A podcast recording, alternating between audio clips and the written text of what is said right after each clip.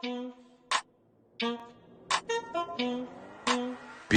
bomb bomb bangers. Ladies and gentlemen. Jews and Gentiles, sharps and squares, welcome back to episode 30 of 90 Degrees, the show where we discuss the right sports betting angles. I'm your host, Kevin Davis, and today we're bringing on G Stack George, host and creator of the Monday Grind podcast. But before we bring George on, we want to give a quick thank you to our sponsors over at Pinnacle Sportsbook. Pinnacle is the world's sharpest sportsbook and is now available in Ontario. Find out what professional bettors have known for decades. Pinnacle is where the bettors play, taking sharp action every day. No limits, low synthetic hold, and it's a must have for those with a top down approach. Must be 19 plus in Ontario. Sadly, I can't play because I'm in, in the United States, or else I would. But if you do play, please do so responsibly. So, George, welcome to the show. Why don't you tell our audience uh, how you fit into the sports betting space? Hi, Kevin. Thanks for having me. Um, I have been a professional sports bettor since 2019. What that means is this is my uh, main source of income. I don't work another job. Um, football is my season where I'm actively working. And right now, there's a little bit of downtime. So, in the meantime, I do a little bit of media, want to inform the gambling space without you know touting here's what the winners are just more about the process and how successful bettors operate So, you are a professional better focusing mainly on football. How do you get enough bets in uh, to make a living at sports betting, uh, considering it's not every day, it's seasonal? well um fortunately uh football is the easiest sport to get a lot of liquidity down on and i've grown over the last four years big enough to the point where i can make enough money and survive. I don't just bet football but it's just combat sports uh, boxing political events. These are some of the smaller things that i'm betting uh, so it's not like I, i'm not doing any work in the meantime but yeah football uh, i'm lucky enough to have a big enough bankroll that i can do a lot of my work in just five or six months I mean, that is incredible. So, the six months that you aren't doing your football work, uh, what's a typical day like for George? Um, going to the gym not often enough. Um, cigars. Um, getting together for co- with coffee for friends. Uh, I'm lucky enough that I know a couple other people who also have free time during the day.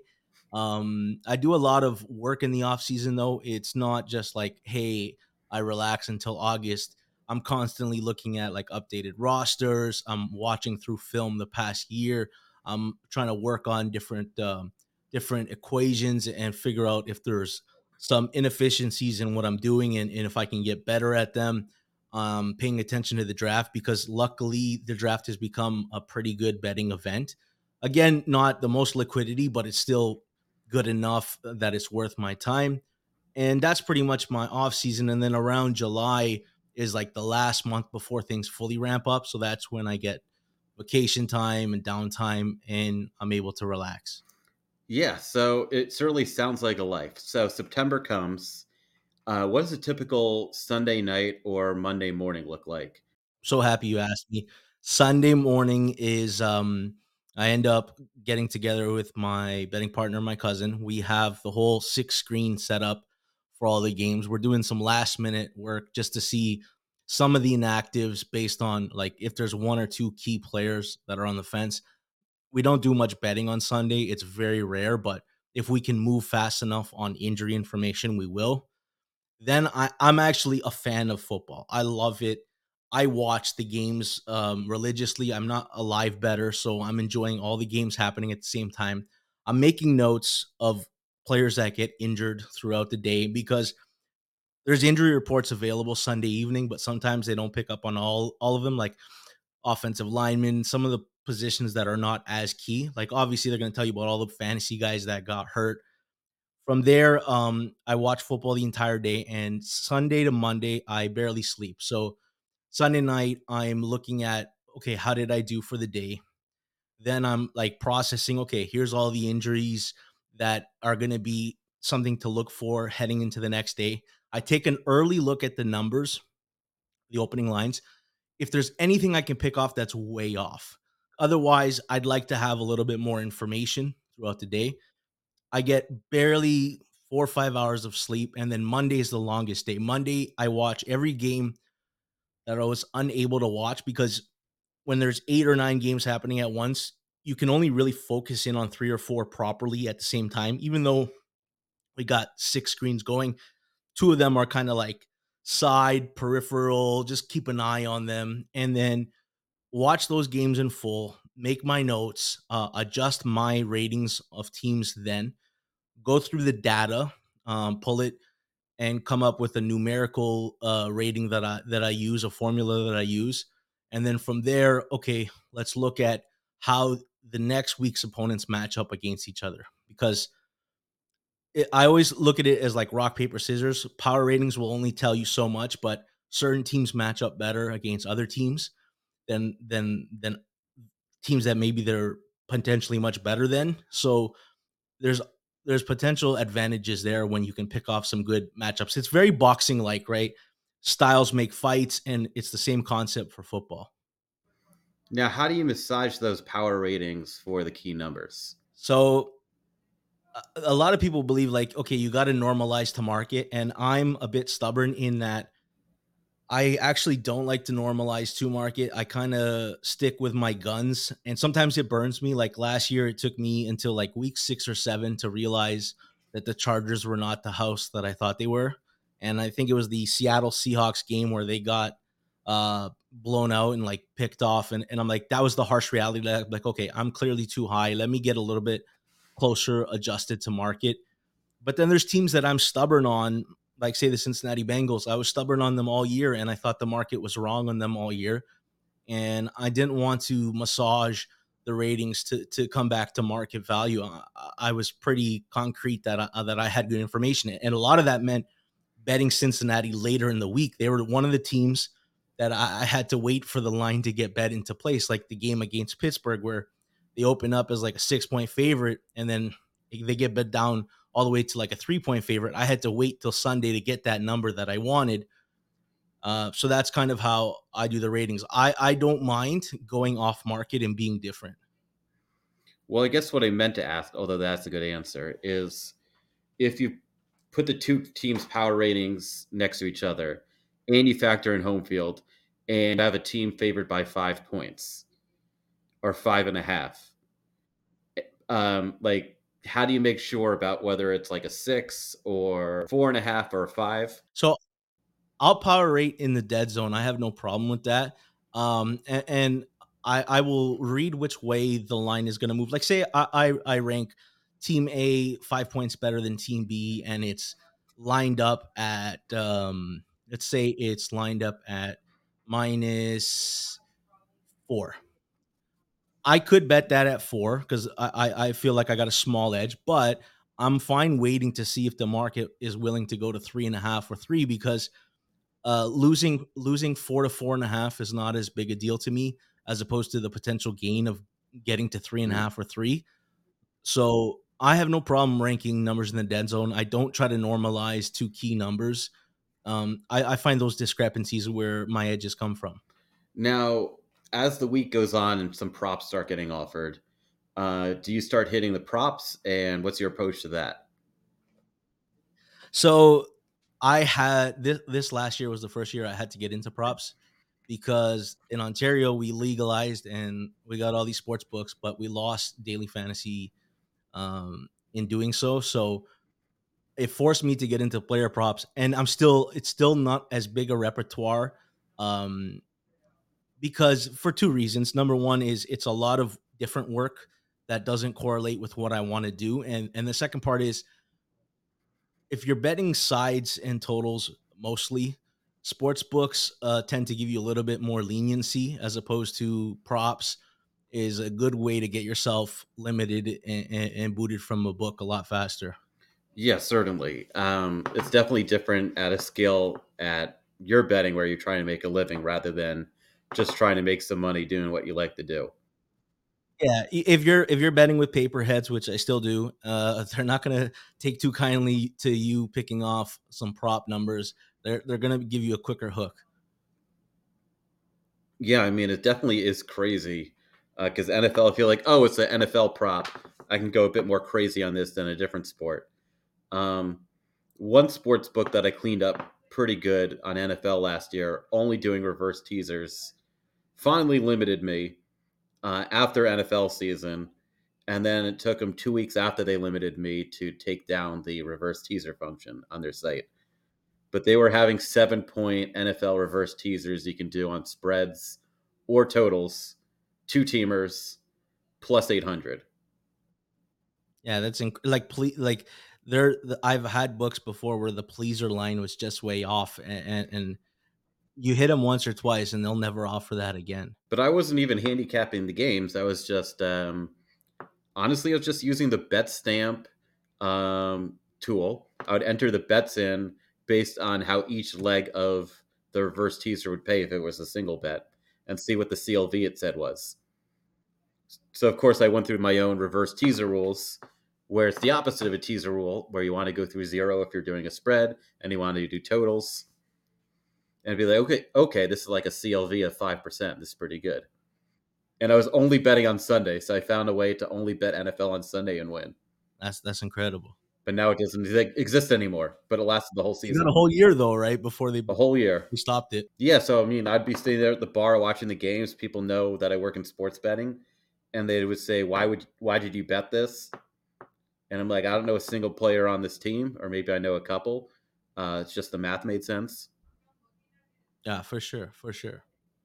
Um, I mean, it, it does help uh, to do some of the qualitative work that you do, combined with uh, creating your own numbers, where you really watch every single game and then could input that in the numbers. It's imp- you know why I find it important is sometimes and listen, the data will tell you a lot of stuff.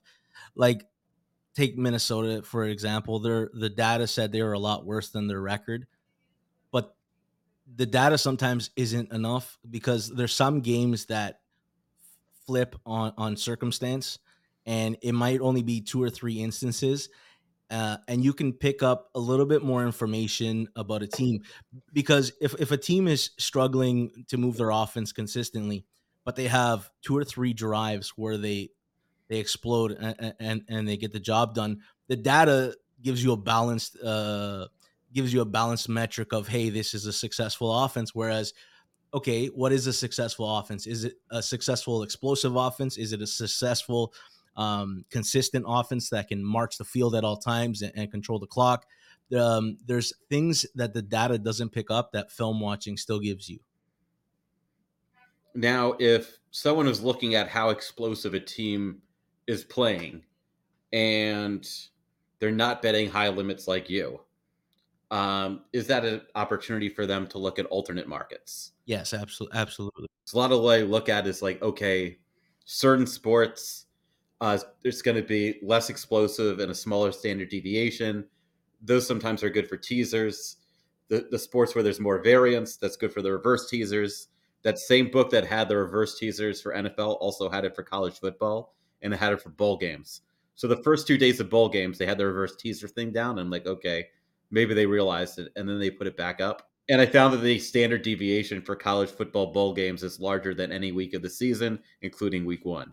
Well, like I always tell people, embrace the variance, right? Like we talked about player props. Um, like take the New Orleans Cleveland game, if you remember the the Blizzard game, it became a rush bowl where everybody was running the ball, and like there was opportunities in like Taysom Hill and Nick Chubb and everybody, but like alternative overs, like embrace the variance of when there's a team that's a little bit more volatile either way.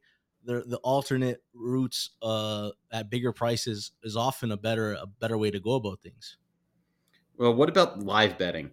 Because you watch all these games. Uh, how much is live betting part of your arsenal? It's not, and, and I'll tell you um, for two reasons. Number one, I like to enjoy the game. I find uh, people who live bet have to be in front of screens and uh, constantly looking at the numbers. I also don't like the fact that the stream is behind. Um, and then the third aspect of it is, but I will like Kyler Murray versus New England on Monday Night Football. If you remember, Kyler Murray tears his knee on the first play. I picked off a book that was slow moving on that. In a moment like that, I'm not betting numbers anymore. I'm betting a completely different game, a different circumstance. Uh, San Fran and Philadelphia in the playoffs. Philadelphia was a hell of a live bet when San Fran lost all their quarterbacks. So, spur of the moment, gigantic injury that changed the nature of the game. I will quickly try to grab a line and, and pick off some low hanging fruit. But outside of that, I actually just want to enjoy the game. Also, want to learn from the game. There, there was a, a period um, over the first five weeks of the season where I think I only had two bets for primetime games. And a, lo- a lot of people love forcing action during primetime games. To me, those are learning opportunities. I don't have a bet, so I get to go in unbiased, uh, make notes, and, and learn a little bit more of these two teams. It's part of the reason why I'm like addicted to football. I love watching it. I love enjoying it, and I find with live betting, when you're still working, uh, the entertainment factor goes away. Now, do you think the commentary during the games is valuable if you're a better, even though they're not talking about betting? No, very, very, uh, very rarely do they. Like half the time, I'm not even paying attention fully to the commentary. Uh, I'm watching with somebody. I'm, I'm having a conversation about the game and what we've just seen. When the Manning Bowl came around, uh, uh, the ManningCast on Mondays, I loved it because it, it gave us a little bit of different insight. But I find the commentary um, is off putting. However, sometimes the commentator or the sideline reporter might have an injury news that ha- isn't available yet on Twitter. It ha- the news hasn't broke, so sometimes, and it's very rare, you get the needle in the haystack moment where they give you something that you can work with. Yeah, I mean, certainly um, they they occasionally will provide some useful information, uh, or they'll be like, "Yeah, such and such was taken to the locker room, and he, he was able to walk there on his own without a trainer." For sure, or or like kickers, right? Like the, the, the news might not break, but if they say you know he strained his hamstring during warm-ups and he struggled to make it from this distance, it might be a little piece of information, but again, uh, I don't uh, necessarily look to attack live betting. You strike me as somebody who is attacking them live betting. No, are you? You're also enjoying the game. If I'm even watching them, I mean CFL. I watch all the, the CFL games. There's only four games a week, and they're not the same time as each other. Um, one of the reasons Yeah. I'm huge into CFL, I can watch every game. Um, I can uh, crack open a Labatt Blue, even though they're harder to get in the United States, um, and you know just watch the game. Uh, but I mean, college football, uh, I love watching the games too. Part of the difficulty is I usually only try and attack live lines at halftime because of the time lag, and just you know before making an opinion, just looking book to book to see if any of the derivatives or main lines are ever off from each other, which is becoming less and less so. you you used to be able to arb uh halftime uh second half bets but it, it feels like everybody's using the same software and all copying each other now and it's very r- rare to find wide discrepancies anymore Yeah, and then like if it's a small market sport like CFL preseason, there was one book here uh, that had live lines for the first week, and then for the second week they took away the live lines because I'm like they used a traditional live line model of we're going to base it off the score of the game and how a three and a half point favorite up by seven points, what percentage of the time they normally win. But they wouldn't factor in each team using different lineups for each quarter because it's preseason. it's funny you say that because in the xfl there was actually a couple tremendous live betting opportunities especially early in the season where everybody was so certain who was good and who wasn't which was wild to me it was a wild concept that everybody had such a certainty about a league that never existed so there was opportunities but i got spinning wheeled once on a play um, and the quarterback fumbled and it was uh, returned for a touchdown and, and it reminded me of all the reasons why I hate live betting within the game when it's not in commercial. Yeah, I mean XFL I was doing a lot of money line underdog spread middles for first half and full game. Yeah. because I don't think people were accounting for uh, the extra point strategy as as much as they should have. Hundred percent. Like, and that's the reason I found XFL had huge opportunities was okay, it's not it's not an established league. Nobody knows who these players are or how good they are. Injury reports were harder to find, um, and there, it was a different dynamic, a scoring dynamic. So I always love to like put on my raincoat during the variants and and try to find my angles in. I was talking um, with Matt Landis about this in the NFL draft. Everybody likes to bet like the certain events of like over under, you know, draft positions and stuff like that. And a lot of the stuff that I like to do was bet the markets that were multi-way markets with large prices because the draft isn't a certainty. You're trying to handicap what 32 individual general managers are thinking about 250 different players. And I find when you embrace the variance, uh, there's a lot of upside and potential there. Yeah, I mean, it is crazy looking at the drafts of if you find something wild that happens, uh, what the payouts out there are. Yeah, yeah. I, um, I, I like oftentimes we're so sure about who the first player at a position is. Um, I remember when the when there was four offensive tackles that were supposed to go in the top twelve, and the guy who was priced fourth went first because the Giants general manager liked Andrew Thomas, the offensive tackle, more than he liked Mekhi Becton, uh, Jedrick Wills, and Tristan Wirfs. So they the, the the majority of the league might think that Tristan Wirfs was the best offensive tackle, but the Giants, who were picking the highest, thought Andrew Thomas was their favorite tackle, and he was like plus eight hundred on just before the draft uh, kicking off. So I, I always say like, not everything is a certainty, and stop pretending uh, and betting as things are certainties. When when there's when there's more variables, when there's more variance. So like you use the XFL as an example when people scored a touchdown, they could go for one, two, or three points. There was also the fourth and 15 aspect uh, instead of onside kick. Like there was a lot of different circumstances that created a lot of different betting opportunities. Now, like you focus on like the, the spring football. Uh, do you ever do like any basketball, baseball, or other major sports, or you just stick to football when it comes to sports? No, like uh, I, I will occasionally uh, take a future um, for basketball or hockey if I, if I want to just have something to watch because my Leafs and Orlando Magic seem to never have a deep playoff run in them, and I need somebody to to entertain me. But I, I've got I've cut out all the bad habits of sports betting, and it happened a few years ago. I call it like slot machine gambling, betting without an edge. Uh, I just don't understand the basketball and hockey market. I don't know when the injury reports come out. I don't know uh, when and why the markets move, and I'm unwilling to take the time to do it because if I did, I would never have an off season. And, and frankly, I just want to enjoy some aspects of my life. I don't want to grind in front of the screen for 12 months a year, 12 hours a day. I'm already exhausted doing it within football season. So, considering that you're focusing on high liquidity markets and you know not doing it year round per se, um, how much of your action you know is through rec books um, versus PPH and uh, sharp books? Uh, 90% through PPHs and sharp books. So even as a better who's doing a highly efficient high liquid market, you still have to uh, go the PPH and sharp route. Yes, and um, it's unfortunate. Um, Shouldn't they want your action, considering you know how little work they have to do to get the number? Do, they want? No, uh, uh, believe me. Um, you're constantly having to find new books and new accounts, and sometimes you're you have to have meetings to make sure you get paid what you're owed. Uh, so there are challenges in what I do.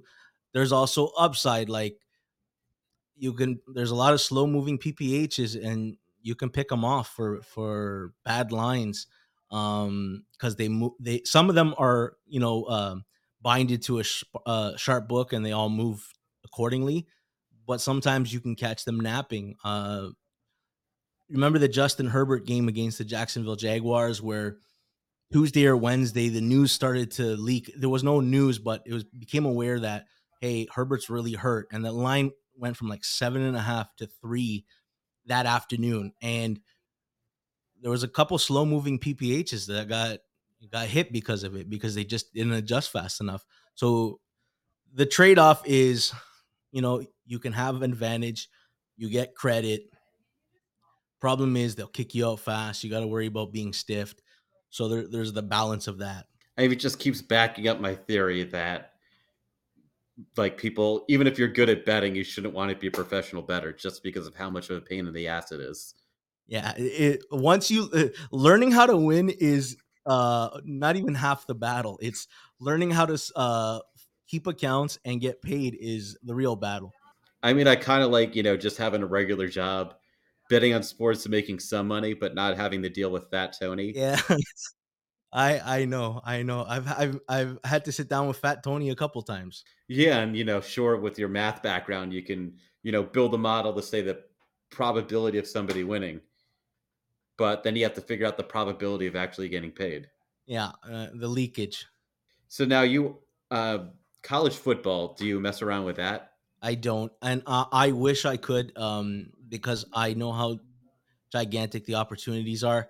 Saturday is actually a working day for me. Um, there's there's something called uh, OLG pools here in uh, in Canada, and basically it's a weekly pot of like five six hundred thousand dollars that they give out. So it's like everybody looks at like oh Circa's paying out six million dollars and it's awesome. Imagine eighteen weeks of five to six hundred thousand dollar pools um, every week. So in order to play that pool, like they give you options, you know, five dollars to play to get one entry, and essentially you got to pick every team correctly if they're going to win or lose. But for ten dollars, you can take one game out because you're just playing both sides, and for twenty, you're taking two games out because you play all four sides, and you play eighty, and then and then once you get to a certain number, and you're eliminating a lot of games to create an edge. It costs a lot of money, but it also means a lot of legwork going around different stores in the city, and it takes up like three, four hours on my afternoon on Saturdays. So unfortunately, I can't watch college football and enjoy it and learn the sport as much as I'd like to. Yeah, because you're trying to to get down at the 7-Eleven or gas station or Tim Hortons. Yeah, they used to, they used to limit you to a hundred dollars a store, but the ticket form is eighty dollars for a four game box ticket. That's the max. So if you're trying to put ten thousand dollars in action, you got to hit a hundred stores, or at eighty dollars, you got to hit 120 stores. So we'd have a route, and, and, you got a guy who's going in and out of your car, and you're driving around hitting different convenience stores. It's a process. They've they've bettered the process now. They let you bet five hundred dollars per store, so okay. it cuts down. Uh, you know, it cuts down some of your your running around. But that's what happens when you're trying to get a lot of money down. Uh, they won't just let you bet ten thousand dollars at one store and get all your action in. So that eats the afternoon trying to get your money and move it around. And the reason I have to wait till Saturdays because you don't want to lock ten thousand dollars of action in on Thursday, Friday for uh for and then lose some information come Saturday. Uh, that's going to hurt you. And it's not like it's not like uh, you can um, pick off a number before it moves. It, it, it's a different market. It's just a straight up winner market so it eats up a lot of my Saturday. Yeah. Are you able to find like a shopping mall where there's multiple stores that are offering it? Yeah, we have routes and you know all the cluster areas where there's five or six uh, convenience stores or gas stations and you go into a shopping mall and there's four kiosks. We have different routes in different areas. And then the other part is with Ontario Lottery Gaming Corporation, you have to write down which store you want at so that if you're going to cash a hundred thousand dollar ticket, they know it's yours and you verified that you played it at that store. The ticket itself doesn't show that. So that's you're you're constant you're charting your information. So you've got your route, you're you're and you're you're picking okay, which ticket did I play at which store while you're running around. Yeah, it sounds like a real life scavenger hunt every single week. Um, I'm, which means I'm kind of worried if you're at Bet Bash three when we have the scavenger hunt there, because the OLG guys like right now I'm going to put him as a betting favorite. Okay, okay. Uh, I I didn't know there is a scavenger hunt. What what is that all about? Yes, I mean, um, last episode of 90 Degrees, we had Spanky on talking about Bet Bash. They're going to have a scavenger hunt with a cash prize, and you don't know who's in your group until the day of the scavenger hunt. I think I'm gonna spend the day at Stadium Swim during this this scavenger event. That doesn't sound like fun to me. I'm a big fat guy, and riding around in Vegas in the in the hot summer in August is not appealing to me. Even if it's an electric assist bike. Oh, I can I, I can drive around on a, on, a, on like a, a scooter bike. Yeah, that's different. That's what I'm thinking. They have it in New York. I don't know if they have it in Vegas, where once you start pedaling, you get like an electric boost. But once you're at a certain speed, it'll stop.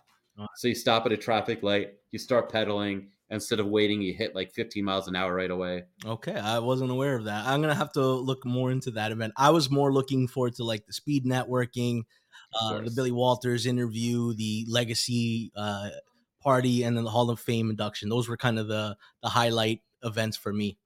Yeah, I mean, all I can tell you about Bet Bash is like the whole thing is a highlight event. I also owe like everybody a first drink. I think I've told like 10 different people first drink on me. So it's gonna be expensive. It's gonna be an expensive trip. Not if you're only at the open bar where it's already the drinks are included. This is why you're a smart man. See, that's an advantage play. I'm gonna buy the first drink at the open bar. So now you mentioned that, and I love that you mentioned this. You love betting on politics, as I do. Kind of like, uh, can you go through your process of uh, political betting? Yeah, absolutely. I think the markets are determined by polling. And here's the thing with polling, you have to understand how the polling is done and what what they're sampling. A lot of polls skew liberal. They they skew to the left. They oversample the left. It's a lot of it is with Homeline. It, it, it skews older. Um, when you can actually look at like um, on a more demographic uh, level, I also was lucky enough for five years to work in the news media world where I met with a lot of political power players. And I often discuss with them internal uh, polling numbers because those are often way better than what's available publicly. And you can find some real edges uh, attacking the markets because the markets are lining up to what uh, what the polls are saying. And lately they've been wrong right? They were wrong when they when when they thought hillary would beat trump. They were wrong with brexit and they were wrong when they thought a big republican uh, red wave was coming in the midterms. And you were picking off a lot of good numbers if you understood how to find actual good value you also have to have a sense of the direction of the of the uh, of the country or, or or the the momentum or what we're working towards because a lot of the numbers are just staked to polling. Now, you were mentioning the polls skewing liberal. I just wanted to point something out for our listeners in the States. Canada has uh, four major political parties. Uh, you have the Bloc Quebecois, uh, which is in Quebec. They're a sort of like a separatist uh, pro Quebec party. Um, and then for the rest of Canada, as well as Quebec, you have the Conservative Party, uh, which is your center right party. You have the Liberal Party, which is a center left party. And then you also have the New Democratic Party, which is a left wing party that wins a lot of seats. Yeah, I would say it's like our NDP is like AOC Bernie Sanders uh, of of American the of the American range, and then you know the the Joe Biden, the more centrist left is is where the liberals tend to be, and then the conservatives are a lot like the Republicans in the states, and that's kind of for those who aren't familiar with Canadian politics, that's kind of like our political spectrum. Yeah, and then the ge- geography, I would say, of the Canadian elections are um, like the prairie. The prairies are conservative, and British Columbia is swing. Ontario is swing, and Ontario has the most people. And Quebec, it always depends on how many people are voting for Bloc Quebec. Uh, and then, you know, if their numbers go down or up, who it's pulling from. And then you have the Maritimes, which are liberal. Now, I like betting American politics because that's where you you can actually get some serious liquidity down. I remember during the 2020 election, I I was firing a lot in that election through Pinnacle because Pinnacle is offering some incredible limits. Uh, Pinnacle was offshore at the time, and now it's legal in Ontario. The only downside was um, because Trump's uh, resistance to acknowledge that he lost the election. Uh, it didn't pay out for two months like I think it was Jan- it was the day they certified it, January 6th, is finally when Pinnacle released all the winning bets. Yeah, I mean that's like definitely something crazy is you know what determining like what's the definition of a winner. Cuz I'm also thinking if you go all the way back to 1960 cuz you know that's how you're going to do if you're going to have a large sample size presidential elections. So 1960 Kennedy versus Nixon um it was like a nail biter, but Kennedy won uh, because of all the dead people voting in Illinois, uh, and some voter fraud in Texas, and some alleged voter fraud in Hawaii. Like, if you had political betting back then, you know, you would have had a lot of controversy over, you know, determining who won that. But no one, no one's going to mention that because Kennedy's so well revered. People want to forget that that was a close election. Yeah, and, and it pops up every now and then. I mean, Bush, Bush and Gore would have been an interesting time for how long you would have to wait to get paid out in Florida. So I was also betting state by state, and one of one of the bigger states I was betting was Michigan was going to Joe Biden, and so like some of the states that did certify and it was acknowledged got paid out early, but like Michigan was also waiting till January 6th to get paid out. I would say that for the last presidential election, I found some really good values on betting the chalk in certain solid states because I was just figure like, okay, some of these states are less elastic.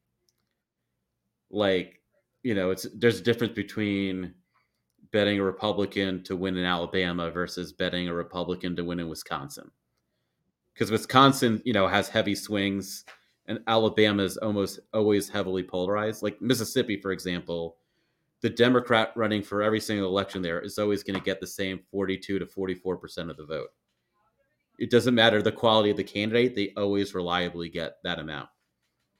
And and that that's like the bigger betting opportunities within were within the states that were that are traditionally swing or can go either way.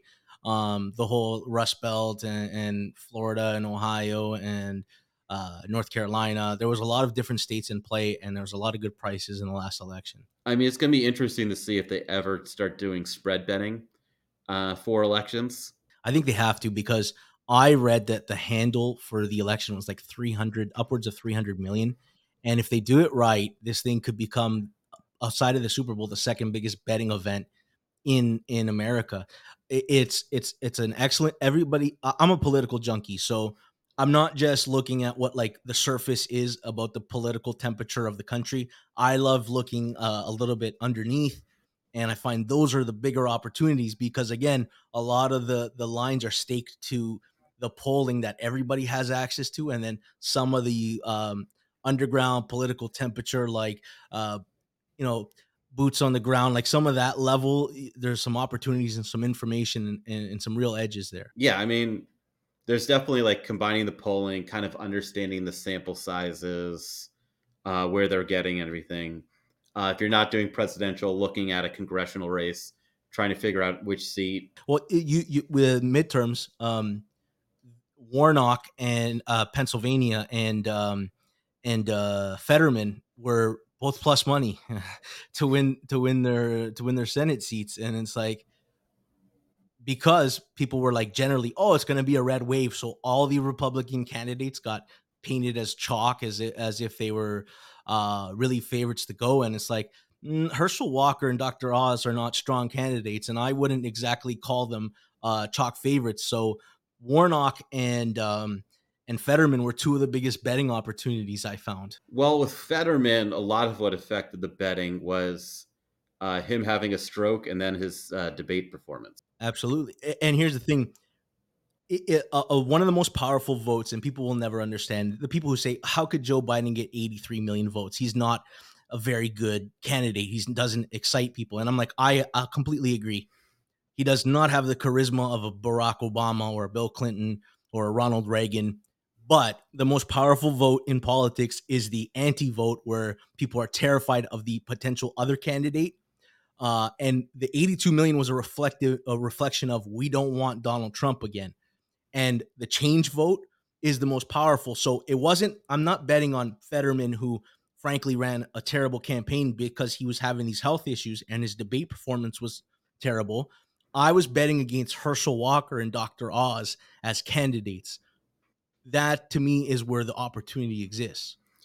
I mean, I think part of it is trying to figure out for each specific election, whether it's the United States or a different country, how elastic the electorate is. Because Canada, we know that whatever happens in Ontario and Quebec is usually going to decide Yes. the election. Um, the last Canadian federal election, um, I was betting against a liberal majority uh, because the liberal majority was dependent on them winning seats in the prairies. Yes. And I know that you could run Willie Jefferson in Manitoba as a liberal, and the conservatives are still winning that riding. yeah. Or, you know, you can run Bo Levi, Bo Levi Mitchell uh, in the Calgary area, and the Tories Yeah. are still winning. You, you know, it's funny. Um, you talked about needing to win the prairies to win the majority. So there's a lot of correlated outcomes in politics. In, in order to win certain, if in order to win the grand total big election, you got to win certain areas, and oftentimes you can find some value in correlated outcomes there. Yeah, definitely. Uh, looking at the correlations, uh, looking if there's like multiple races in the same state, and you know, finding the biggest long shot if you think that party is going to do well. Yeah. Because you know, there's like a myth of the split ticket voter that's going to vote for, you know, they're an independent. They don't know who they're going to vote for, so they're going to vote for this candidate, and then they're going to vote for this candidate, the other party. I also find that there's a lot of value in betting the primaries and finding out who the candidate is going to be. Um, if you remember, in we're gonna bore people with the political talk, but I don't know about you. Well, it's betting related. yeah, it's betting related. So uh, through the first four um, states, Joe Biden didn't look like he was going to be the Democratic nom- nominee. It was Bernie Sanders, Elizabeth Warren, and then South Carolina happened, and Joe Biden wins South Carolina because they have a lot of traditional older white voters, and they line up with Joe Biden. And then what happened within the Democratic Party? So what people don't realize is a lot there's a lot of kingmakers behind the scenes, and what you noticed was they said, listen, if we don't back Joe Biden here, Bernie Sanders is going to be our candidate, and we're going to lose the general election. So what happened was a lot of the center, uh, the center Democrats, center left Democrats, they started to drop out and throw their support behind Joe Biden. Pete Buttigieg, um, uh, uh, Elizabeth Warren dropped out, went behind Joe Biden and Bloomberg, and and then it uh, allowed Biden to to power up as the one candidate versus Bernie Sanders. And I find I think there's an opportunity in the Republican primary right now uh, to do the same because Trump has a sizable lead and he's the betting favorite. But I believe that Ron DeSantis at his price is the best value to bet right now because what what's holding people back is Trump has his dedicated 35 to 40% of the base that love him. And then there's the rest of the candidates are splitting the rest of the vote. But eventually it's going to come down to to the primaries. And what's going to happen is, you know, a lot of these candidates like Nikki Haley and um, Mike Pence, um, I think they're going to end up dropping out because they're going to realize DeSantis is the only guy who can beat Trump. And in order to beat him, he's got to beat him one on one so that he gets all the people who are opposed Trump within the Republican Party need to line up behind one candidate in order for him to win. So right now the temperature is Trump's ahead 25 points in the polls or he said 33 and he's arguing and he said, you know, they're making my lead look smaller than it is. But I don't believe these numbers are relevant to once we get closer to next year's primaries. I believe Ron DeSantis is the guy to win the Republican nomination, and it's going to happen with uh, candidates dropping out and throwing support behind him and letting him go one on one with Donald Trump. Yeah, so you bring up a good point about this upcoming presidential election. Um, considering that your money is tied up for so long in these presidential election bets, how do you determine your betting strategy for how you lay the money out? Um, I will never bet it in, in a credit shop just because um, you can find good bets will never get honored because you'll get booted out. Like I could lose the account week four of the football season, and the general election's not till next year. So it would have to be a legal book, and the edge would have to be big enough where it's like, okay, is it worth tying up my money? But I, again, a lot of people who don't like tying up money, I don't bet football and uh, I don't bet basketball and hockey and baseball. So the uh, the need to roll over my money every single week isn't as big for myself. Um, but it's also got to be worth, you know, it's got to be worth the trouble. Certainly. Now, for the upcoming football season, what is the best advice that you can give uh, betters, particularly ones that aren't professionals, for going after the NFL? It's it's very difficult. It's uh everybody thinks it's it's funny with football. Like if a sports book's offering you um five thousand dollars at the close, like on XFL, they're not very confident that they have the right number. Uh, they're vulnerable. They'll only let you take five thousand dollars shot at them at the, at the close. If you if you can on football get hundred thousand dollars down, that means the sports book's very confident in the line that they have and, and what they're doing. Don't don't think that football because you enjoy it and it's your favorite sport to watch is beatable. It's actually one of the most difficult sports to beat. If you're going to and you're still learning, try to bet a little bit earlier in the week as opposed to betting late in the week uh, into an efficient line that's already been hammered into place. And that would be my general uh, my general advice if you're talking about people who are like entry level, they're just learning about sports betting. Uh, you know, it'd be all the cliche stuff. Stay away from stay away from crazy eight leg parlays and stuff like that. Yeah, I mean, I always try and think about who who's listening to this show. So we know that there's certain pro betters who do listen, but the majority are, you know, betters that are trying to win, yeah. but that may not necessarily be pro. Yeah, that's the truth. Like, listen, uh, you know, X percent of people are pros, but they also know a lot of what we're saying. I find when I'm speaking is to people who are just getting into sports betting or trying to be just at least a little bit better, even if they don't want to be pros. They don't want to be losing money uh, doing this as a side uh, as a side thing. Yeah, for the most part, I think okay, what's what's a reasonable goal for most people listening to this podcast? And I basically think lose less money. I got I actually have one. You know what? Don't overreact to um games that are extremely out of script. And there, there's there's something to football where a game just hits a point where it just gets out of control. A uh, couple turnovers in a row, um, the the scores compounded. The team that's down like mentally checks out and they get blown out 28 nothing. And if you had these teams closely rated uh before the game, don't don't use this opportunity to say, "Wow, this team's way better than the other team." I'd look a little closer like, you know what, sometimes it's just circumstance. Sometimes games just get out of hand based on uh what happened within the game. So I don't ever overcorrect week to week it, it's a, it's a bit of a process for me. I will edge and nibble and correct my lines and my power ratings accordingly, but I don't I don't sit there and, and, overreact to one game and say, "Wow, this this team is way better" or "This team is way worse uh, than I thought they were." All right, George, it was a pleasure having you on 90 Degrees this week, and I look forward to seeing what you're up to this football season, and uh, what you're betting on if there's a Canadian federal election this year as well. I can give you my pick. Ooh, okay. I want to hear your Canadian betting picks right now. Uh, so three years ago, when I was uh, just leaving news media, I fell in love with this star candidate, Pierre Poilievre, who I thought was a political rock star. I believe Pierre Poilievre is going to be the next prime minister of Canada, and I think he's going to win a majority government. And is Pierre Poilievre the uh, conservative he is the conservative leader. He's uh, French speaking, uh, which is very important because you're going to need to win some votes in Quebec and take them away from the Bloc Québécois. Um, and the people have wanted to vote out Trudeau, but the conservatives have not put up a strong enough candidate to do so. Uh, Pierre's the guy, though, to do it.